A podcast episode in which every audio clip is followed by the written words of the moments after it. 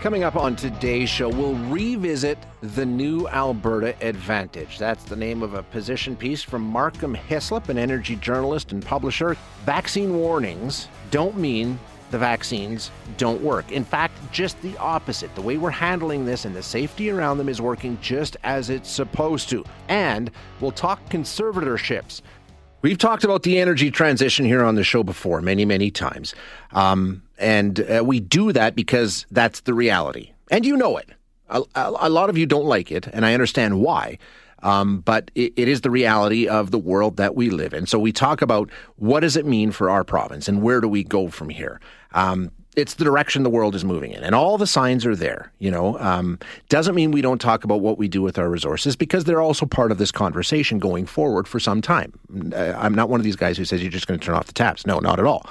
But as we transition, uh, and you know, you can talk about all all the governments bringing in all of their carbon reduction plans and all the rest. Um, auto manufacturers are all in on this with all electric vehicles happening, you know, sooner than we had expected. So far more talk about green initiatives in the oil and gas sector too, because the major producers have recognized this transition that's happening and they, and they, they want to be part of it and they recognize they need to be part of it. So you, you see the mega giants in our province that have adopted some of these policies such as the Oil Sands Pathway to Net Zero initiative, which was announced early last month. Um, basically, what it is is having net zero in terms of carbon emissions from the oil sands in Alberta. So let's talk about where we are now and where we may end up in all of this and some of the barriers we face and some of the opportunities that we see. We're going to chat with energy industry analyst and writer Markham Hislop now, who's penned a new piece about this called Revisiting the new Alberta Advantage. Oil Sands Net Zero Initiative is not nearly enough. Okay. Uh, Markham, first of all, thanks for joining us. Appreciate your time as always. Good morning, Shay. So, yeah, a new piece, very, very interesting, and it takes a real deep dive into this net zero initiative uh, surrounding the oil sands. Which, as I say, I think you know the industry recognizes that that's the direction that they need to move in. Um, but you make the case that this plan that was unveiled last month, it's not enough, right? Well, the um, the plan is all about reducing emissions and getting to net zero by 2050. Right now, the oil sands uh, generate about uh, 80 megatons of GHG emissions per year. It's about 10 or 11 percent of the uh, Canadian emissions. And clearly, the trend is, to get those down. As you said, the, the producers recognize this. They're getting a lot of pressure from their investors, and they understand the direction that policy is going, yeah. that markets are going, and so they've they put they launched this. The big, the five big uh, oil sands producers, you know, like Suncor and CNRL and Cenovus and, and Imperial launched this. And the experts that I talk to think that it's a very credible plan. I mean, they will get there. But two of the CEOs also told uh, Bloomberg that it will cost about $75 billion, they think, of which two thirds, about 50 billion, will have to be provided by uh, the, the Alberta and uh, Canadian governments. And so my argument is that emissions, lowering emissions is not enough. And Mark Little, the Suncor CEO, said in the interview, we only have one Achilles heel, and that's emissions. And I would argue, in fact, that the industry has three Achilles heels.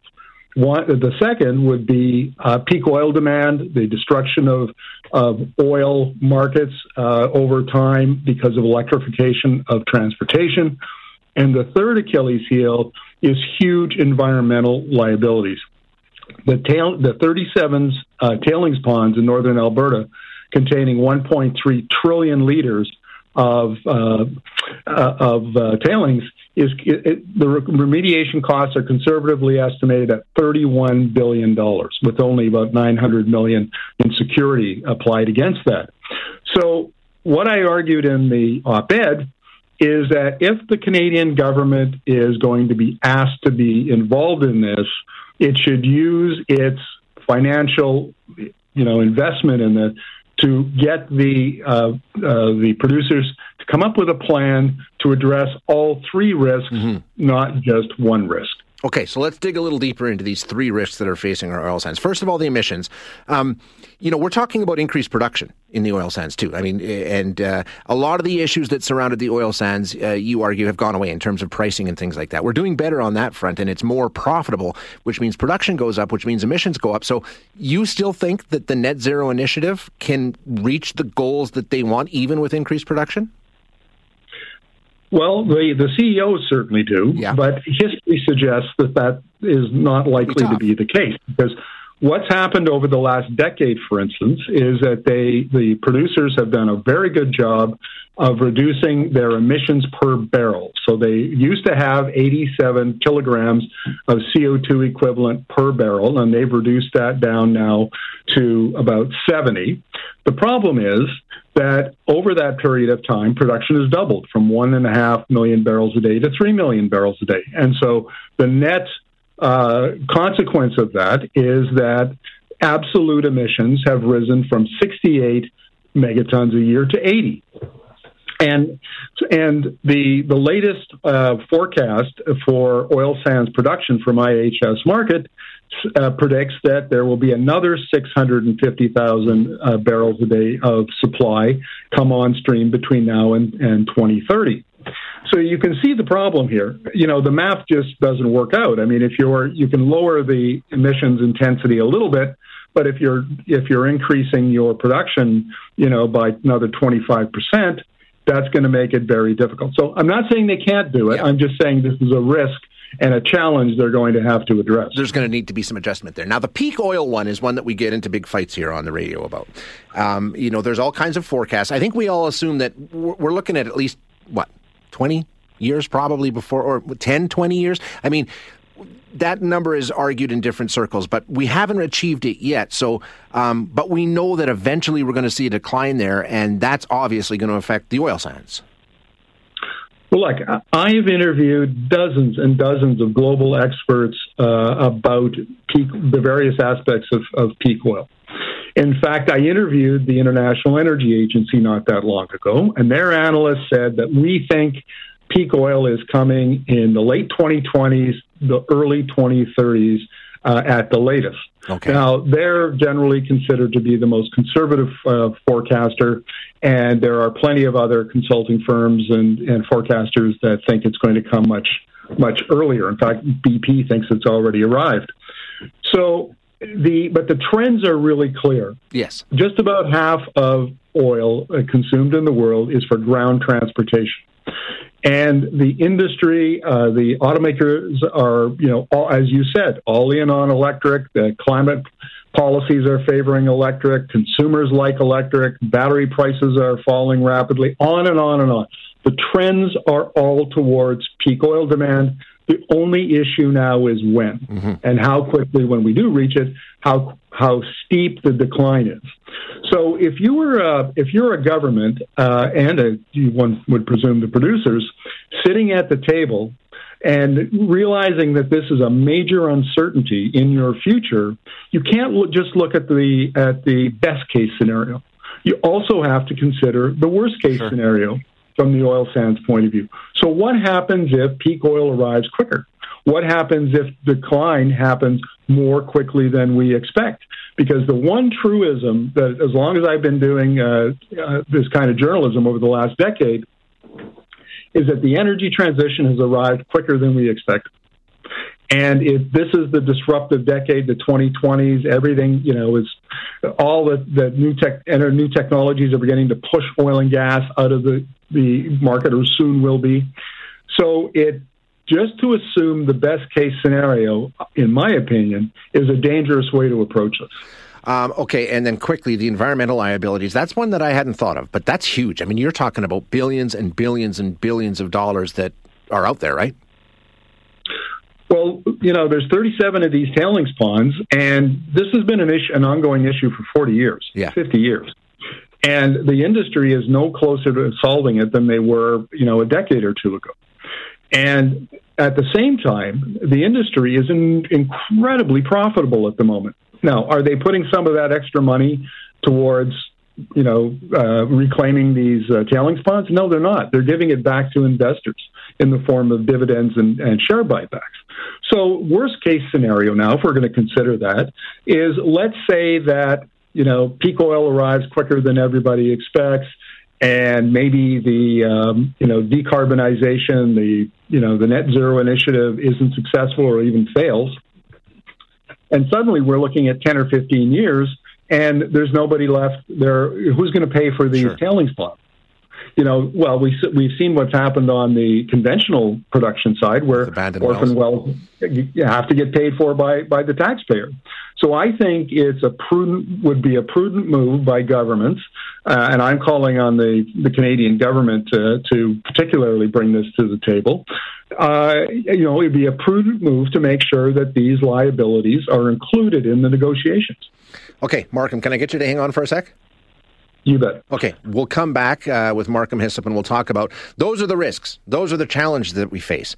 Um, what are the opportunities and how do we best deal with those risks and make sure we're in the best position for the new Alberta Advantage? We'll talk about that after this. We're talking with Markham Hislop, who is an energy analyst and reporter and author about uh, the situation that Alberta finds itself in and where we go from here.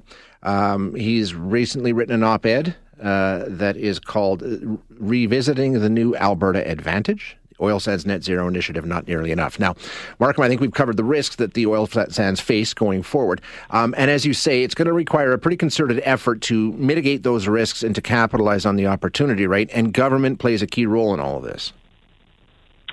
Well, it does. And uh, when the uh, initiative was announced on June the 9th, the Alberta government was part of that announcement.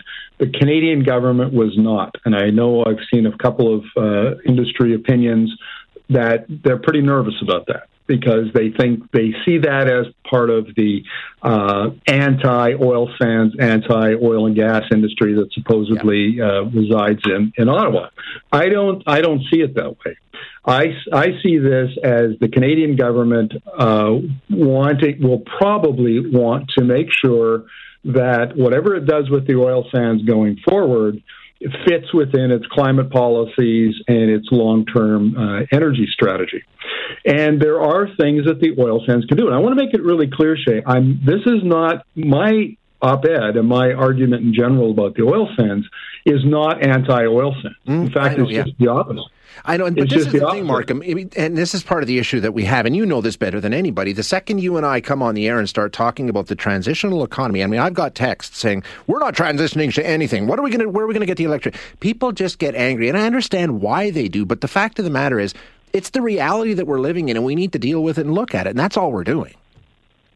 That's exactly right. I mean, these are global trends. These are market trends that Canada has no control over, that Alberta has no control over. It has to adapt to those right. trends because it's going to affect the demand for. Now, but there are there are a couple of opportunities there. So the obvious one, and, and certainly one that the CEOs are thinking about, is the fact that within the hundred million barrel a day global oil market, there's a subsector of that, about 10 million barrels a day, for heavy crude oil. And that that market has actually been tightening over the last few years because Venezuela has lost a couple million barrels of, of production, and Mexico is in decline. So, assuming that those trends continue into the future, a decarbonized heavy crude oil coming out of the oil sands is actually in good shape to be around as long as there is demand for heavy crude oil. So that's that's one good thing. But the second thing is that there is uh, research that's being done in Alberta through Alberta Innovates, the provincial agency, to turn bitumen into carbon fiber and asphalt. Uh, uh, uh, uh into asphalt for making roads and activated carbon, all kinds of other products. So there's an opportunity here for bitumen to go from being a feedstock for fuel mm-hmm. to being a feedstock for materials. And if that transition if that research uh, turns out to be accurate. And I've interviewed a number of the scientists at Alberta Innovates. I've interviewed uh, uh, uh an executive from Zoltek, the big carbon fi- fiber manufacturing out of Missouri. And there's a lot of optimism that Alberta could become a major carbon fiber manufacturing uh, center.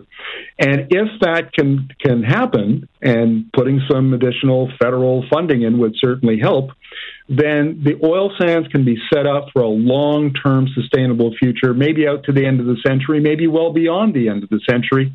And Alberta Innovates says that up to two, three, maybe even four times as much value comes out of a barrel of bitumen uh, for when you use make materials out of it than you do making fuel out of it. So there's a lot. There's actually a really optimistic upside to this, as long as the industry is put on a, uh, a secure, sustainable uh, trajectory. Which, in my opinion, the the uh, uh, uh Pathways Initiative doesn't do are we moving quickly enough, though, Markham? As you said, um, you know, the technology, once it starts, the advancements come quick. And, and, a lot of what we're talking about in terms of transportation use of oil is going to be, you know, changed by the electrification of transportation, and that's advancing by leaps and bounds. Um, it's not like we have years ahead of us to get this transition happening in Alberta. We need to be doing it now, right? Well, from my point of view, uh, and we mentioned talked about this a bit earlier, is that the 2020s are really the big disruptive decade of this energy transition. So we're at the beginning. It's 2021. We've got, let's say, we have a nine-year window here. So, but the, the, changes that we're talking about take a long time. None of this happens overnight. There's a lot of capital that has to be marshaled, a lot of R&D that still has to be completed, pilot projects, demonstration projects, commercialization of new technologies. So we really need to put a lot of capital into this and go hard over this decade so that when 2030 arrives, we're competitive and we've made that pivot that we need to make. And the problem here is and this is what I flagged in in the uh, in the op-ed, is that we're only talking about one of those three risks. Right. We're only talking about the one Achilles heel, and we're ignoring the the other two. And I'm suggesting that we need to put all three on the table all three into the public conversation and then marshal the resources, including public investment, to make it happen. And as we said, you know, a lot of people just get angry at the mere thought of this, but you know, industry seems to be recognizing a lot of the things that we're talking about. I mean, it, it's the reality that we live in. It's moving in that direction, and as you said, we have no control over that. But it, you know, that's that's the arena that we're playing in, and denying it isn't going to help anybody. Shay, I can tell you, I in the last 18 months, I've conducted over 600 interviews with global uh, energy experts. And when you get outside Alberta, and even when you get outside Canada, you get a completely different view of the energy transition. The, the technology and, and to a lesser extent policy is changing so rapidly that uh, you know, and I'm talking about around electric technologies yeah. like batteries and electric vehicles and power grids and all that. It's changing so rapidly. The pace of change is so rapid that it it's hard when you're sitting in Alberta worrying about the oil and gas industry. You miss all of that, you know, those big those big changes. And we need and can, and Alberta needs to start thinking about that. It needs to start thinking on a bigger scale of where it fits into the energy transition, and it needs a plan. The Alberta government's got to get on board with this. You know, Premier Kenney has made a few small uh, steps in the right direction. He needs to make a lot more. And the federal government really needs to work with Alberta and industry on this and have everybody together pulling in the same direction and putting the resources on the table that are that are required. And the the penalty, the risk of not planning and not uh, getting this process started is that we arrive in 2030 unprepared and and and we're being acted upon by right. market forces and by policies that we have no control over. We're the guy in the blockbuster wondering why everybody's watching Netflix and, and how we missed the boat. Essentially, is what happens because things that, move on. That's exactly that's exactly right. Alberta Alberta runs the risk of being blockbuster. If not in 2030, maybe in 2040, and that's not that far away. Okay, thanks very much, Markham. Always a great chat. Thank you so much, sir. Always a pleasure, sir. That is Markham Hislop, who is an energy uh, analyst and energy journalist and publisher.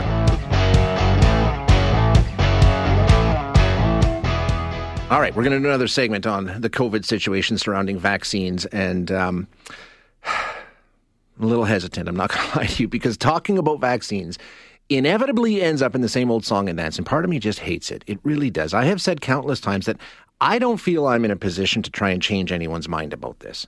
Um, I don't need to win any arguments with you.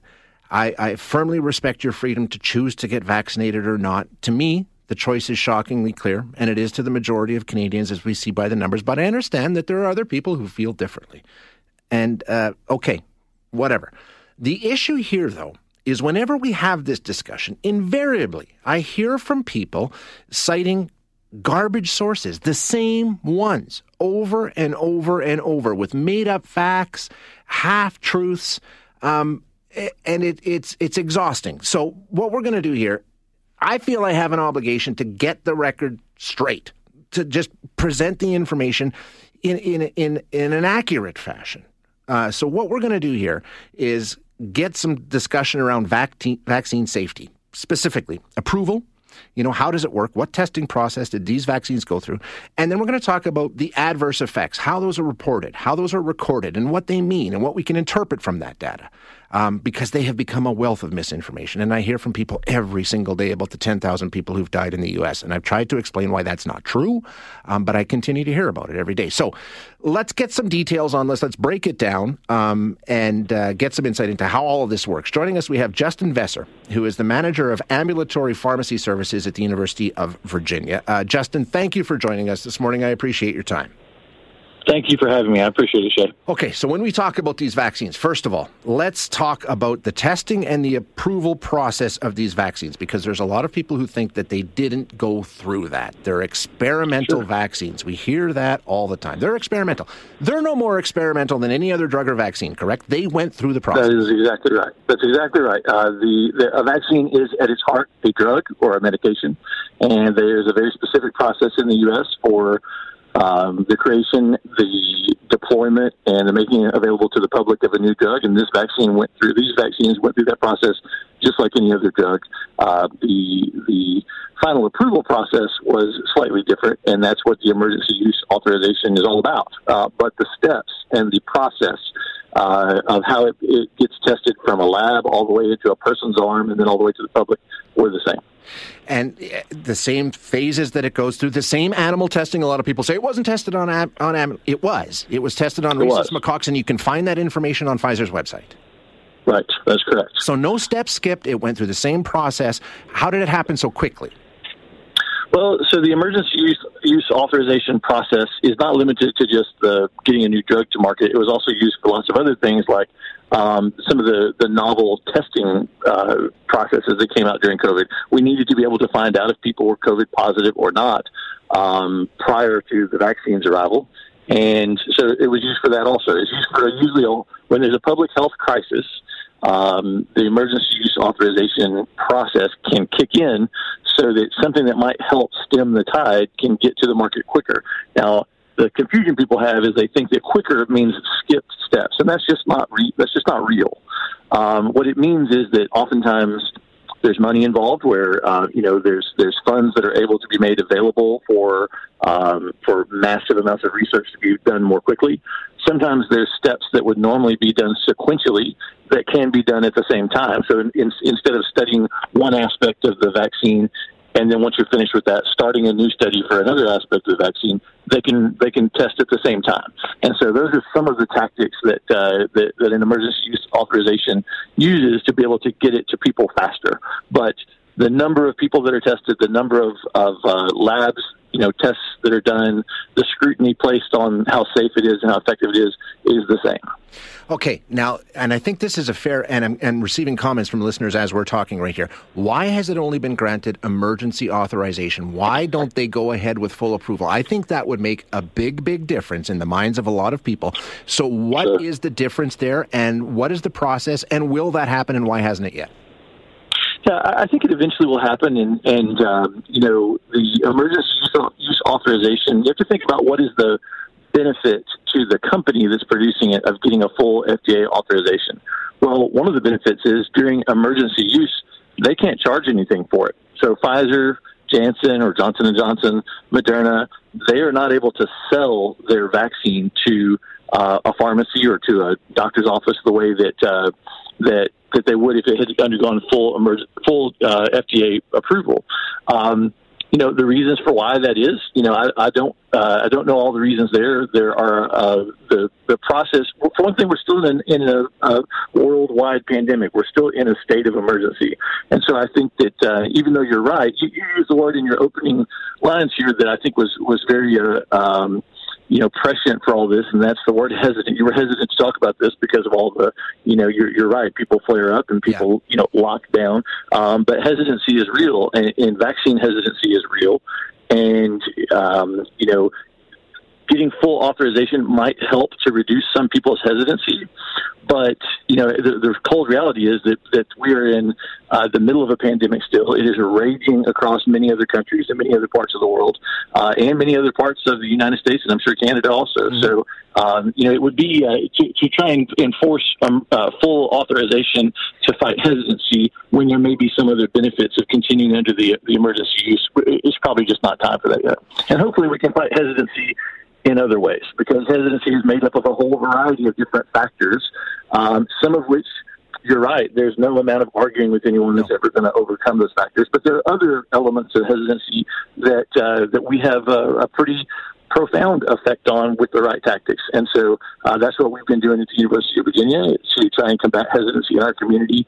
And there are some things there that we have some control over, and I think that might be more effective than um, you know than than just plugging for a, a, full authorization just to try and, see if that makes any difference to people. Um, okay.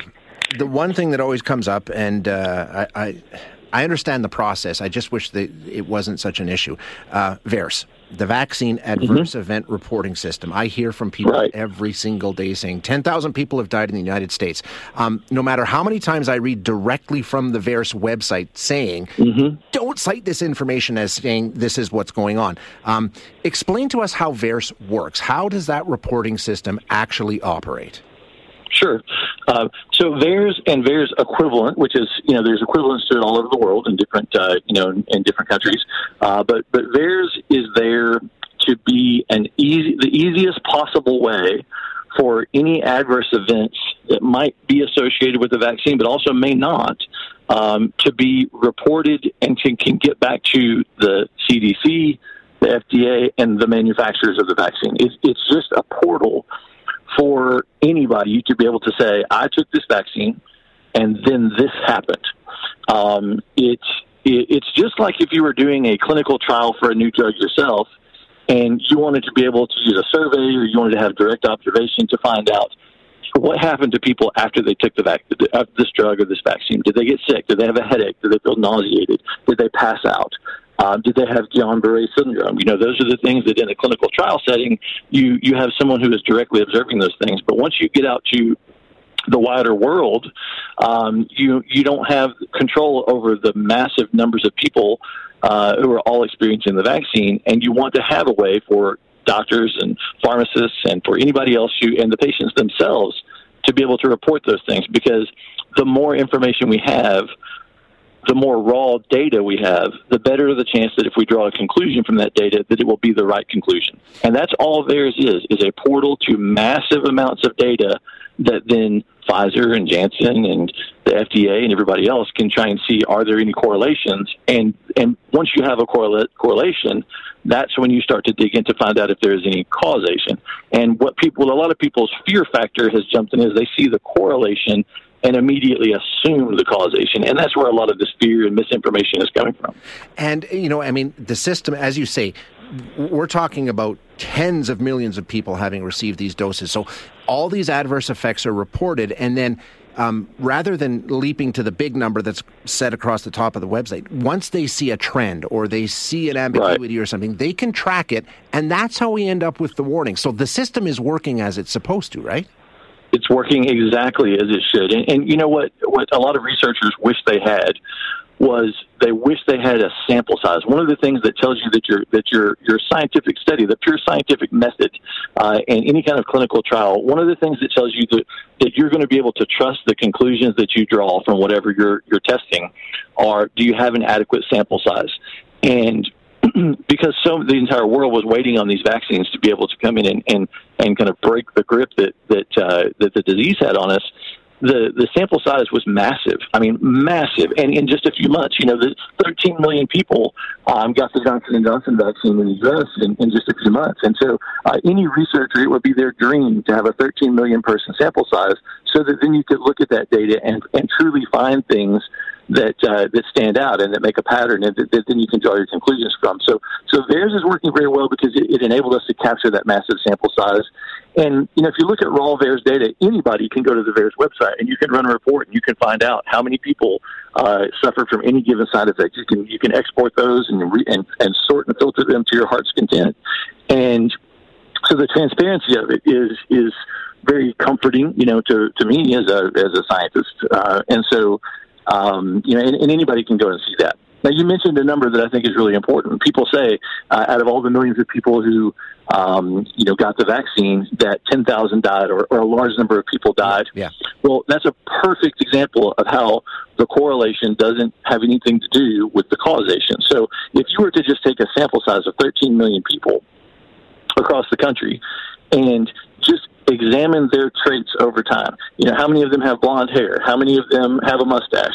Uh, how many of them are left-handed? How many of them happen to die of any cause during the period of time that uh, you know that it's been on the market? You'd see those patterns are there, uh, but you wouldn't. I mean, you wouldn't even think to draw conclusions from the hair color or the facial hair of of uh, you know any of the people that that uh, that got the vaccine right. because those things have nothing to do with each other. It, it just makes sense that out of 13 people, during the period of time that it would be reasonable to report an adverse event to VAERS, that many of them died, uh, you know, of a heart attack or of any kind of natural cause that, that they certainly would have died from no matter what, independent of whether or not they had had the Johnson and Johnson vaccine or, or any of the other vaccines. And so what, what people do is they see they, they look up that VAERS report and say, "Oh my goodness, ten thousand people have died. The Johnson and Johnson vaccine has caused this, and that is that's just not good science, uh, and it's just not good statistics either. And we also see those cases that get reported. Uh, you're talking about. Um, uh, Guillain-Barré, uh, related mm-hmm. to J and J. Um, you know, there's different there's different risk factors that have been identified through these reporting systems, and once they're correlated, and you can find that causation and say, you know what, the vaccine is the reason this happened. Those warnings are put out far and wide yes, immediately. That's correct. Yep, that's correct. And and and again, you know, um, you're, you're exactly right. And once we've been warned of it, if you watch any um, you know, uh, of the commercials that come on TV for a new medication, you know, two thirds oh, of the time that the commercial's running is talking about all the different possible side effects, and some of them sound horrible. Um, but you know, the the it's it, any medical choice, any medication choice or vaccine choice comes down to your risks versus your benefits, yep. and you know the the the uh, the risk of developing Guillain-Barré from any source in the United States uh, is very small uh, per year. You know, a few thousand people per year experience that, and uh, you know there are there are some known causes and there are some unknown causes, and many people who experience it uh, we never find out what was the trigger. Um, but uh, you know, the, what what we have seen from this this VAERS data is that um, the period of time that, that the people who experienced it had it happen was fairly short after the vaccine administration, and then cases drop off tremendously after you know about 40 days. And so um, you know the the risk is there. It has still not been shown to be caused by the vaccine, but there is a correlation there. But the risk is microscopic compared to the risk of going unvaccinated and putting yourself at risk for you know, for a COVID infection. All kinds of bad things happen, often to perfectly healthy people um, when they get sick with COVID 19. Exactly. Yeah. Uh, great stuff. Thank you so much, Justin. I really appreciate your time today. I hope this was helpful, and uh, please uh, keep this message alive because uh, people need to hear this, and and I appreciate your time. Thank you very much.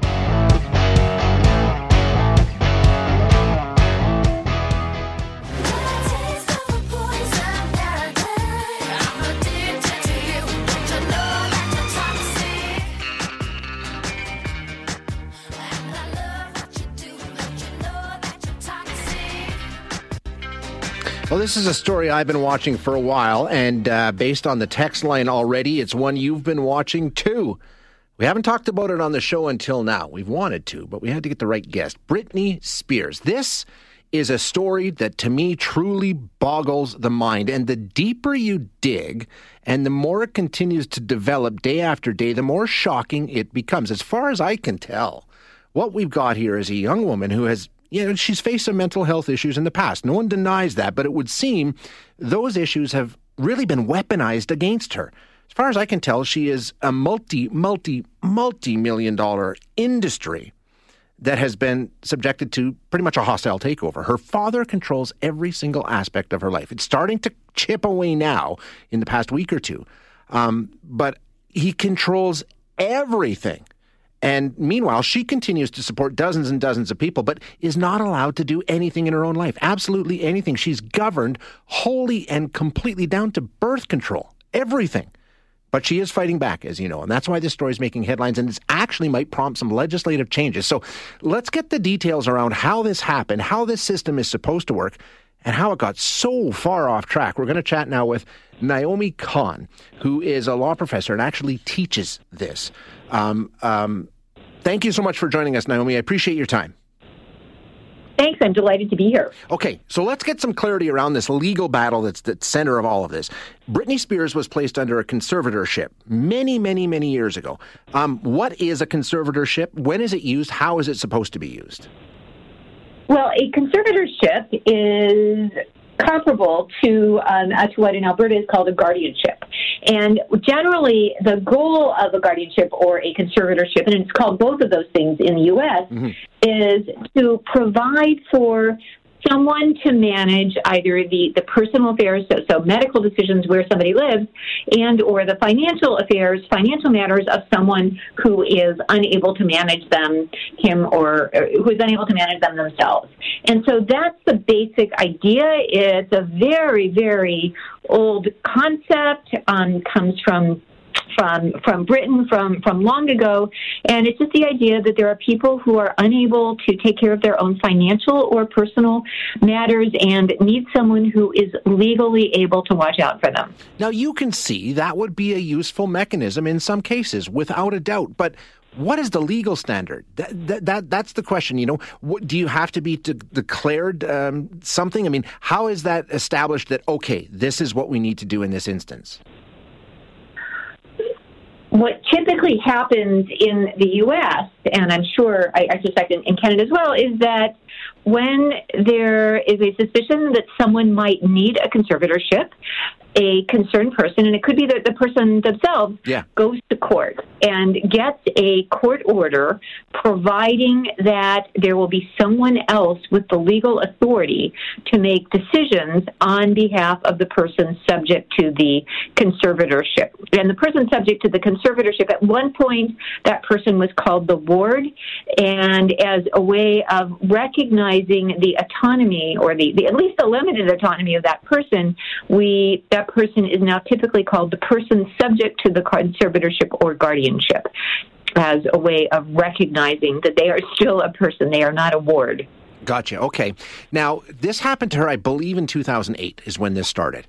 Um, is it up for review, right. or is it just a blanket thing that happens, and, and that's the way we are from now on, or, or is this something that is reviewed and, and takes a look at this, you know, every five years, every two years, or something like that, or is it just it, it's over and done?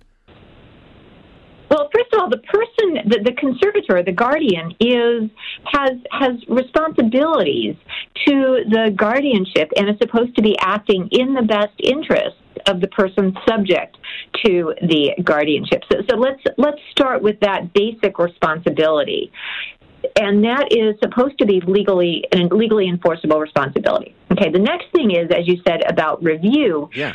Typically, these are Uh, depending on the, the state, but in California, there is a review after the first six months, and then there's supposed to be a review either every year or every second year. Plus, the Guardian or the conservator is supposed to be submitting reports to the court on just how the conservatorship is proceeding with respect to financial matters. So there is supposed to be court oversight of the conservatorship. There is also some court investigation. Uh, importantly, as well, in California, although not in all other states, in California, the person subject to the conservatorship is entitled to have a lawyer. So there's there's some protection, and and as you said, very often these are incredibly useful mechanisms for someone who is absolutely unable to manage their own their own lives sure. themselves. Absolutely, you could see that for sure. But in this specific specific case, um, you mentioned a lawyer. She's not allowed to hire her own lawyer. Um, it seems there's a disconnect to me here. How can somebody who allegedly can't handle their own affairs down to choosing their own lawyer or, or, or you know, um, handling their own birth control, for heaven's sake, still single-handedly fuel an industry that earns hundreds of millions of dollars every year, world tours, um, you know, residencies in Vegas? How does this system allowed to happen this many years after when clearly she's functioning in many, many ways? This this is certainly an unusual situation for an unusual conservatorship for the reasons precisely that you have stated, and it's unclear since we don't have access to any physician reports. It's unclear just why this conservatorship is continuing given all of the other indicia of her ability to manage her life. As I said, we don't have all of the details. The judge should have access to all of the information, including the court investigative report. Yeah. Um, I should also say the judge has now decided, and, and, and let me uh, let me also clarify that a conservatorship can be somewhat limited, or it can go as far as requiring that any decisions made by the the person subject to the conservatorship would be subject to court review, including decisions as personal as whether the person can get married. So it's it's not there are some in between steps. It doesn't have to be all decisions have to be made by the court, but it is true that in a full conservatorship, the the, the person loses a lot of decision making autonomy. Um, as for how this is ongoing, it looks like now that Britney has been able to change lawyers, it looks like this lawyer might be it, it, it, seems as though this lawyer is considering filing papers to try to terminate the guardianship. Those haven't been filed. The new lawyer is relatively new. There is also in some of the earlier testimony um, or in some of the earlier reports, sorry, uh, Britney had said that she had started, she, she, she, she'd gotten to know the lawyer who had been representing her ever since the, the conservatorship was started. She seems quite relieved now, however, based on newspaper reports, to have been able to choose a new lawyer to represent her interests. Now, um, when you have somebody like Britney Spears involved in a situation like this, uh, one of the biggest names on the planet, we're now starting to see some uh, legislators in the United States. This has risen to the level of now the entire concept of how this system is operated needs to be looked at so we don't see issues like this. As somebody who who, who works around this and studies this issue, um, it appears to me, and I think you would agree, that this seems to be abuse of conservatorship. Is this something that happens before? Is this a good opportunity for us to take a closer look at the way these kinds of situations are managed? Well, let me see. I, I am not ready to agree with you that this is an abuse of conservatorship. Really? Um, I, I, I because I don't know. You know, you as, as a lawyer, I. I don't know all of the details. I think this this certainly um, I, I, there are there's a Free Britney movement yeah. that is concerned about this. Uh, uh, based on what we know, she's been expressing concerns about the guardianship for for years, and she has sought to have her father removed as conservator, or at least have her father supplemented as conservator.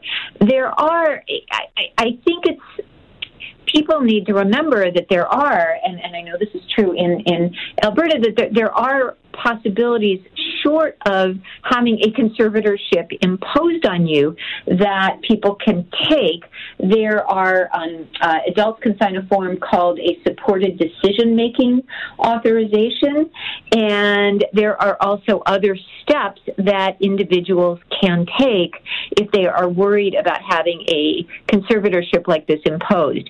In the U.S., we actually have no idea how many conservators how many conservatorships or guardianships there are because not all states keep requisite data and so there is no centralized reporting mechanism.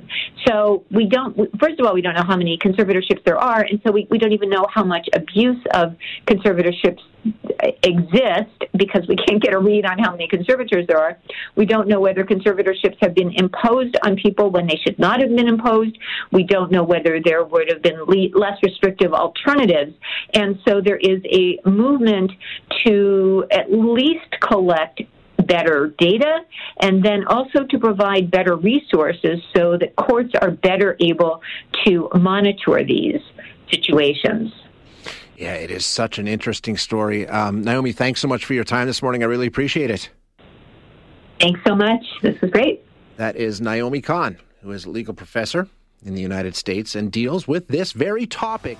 Thanks for listening today. To hear any of our other interviews, you can find them wherever you find your favorite podcasts. And if you like what you hear, don't forget to rate and review us.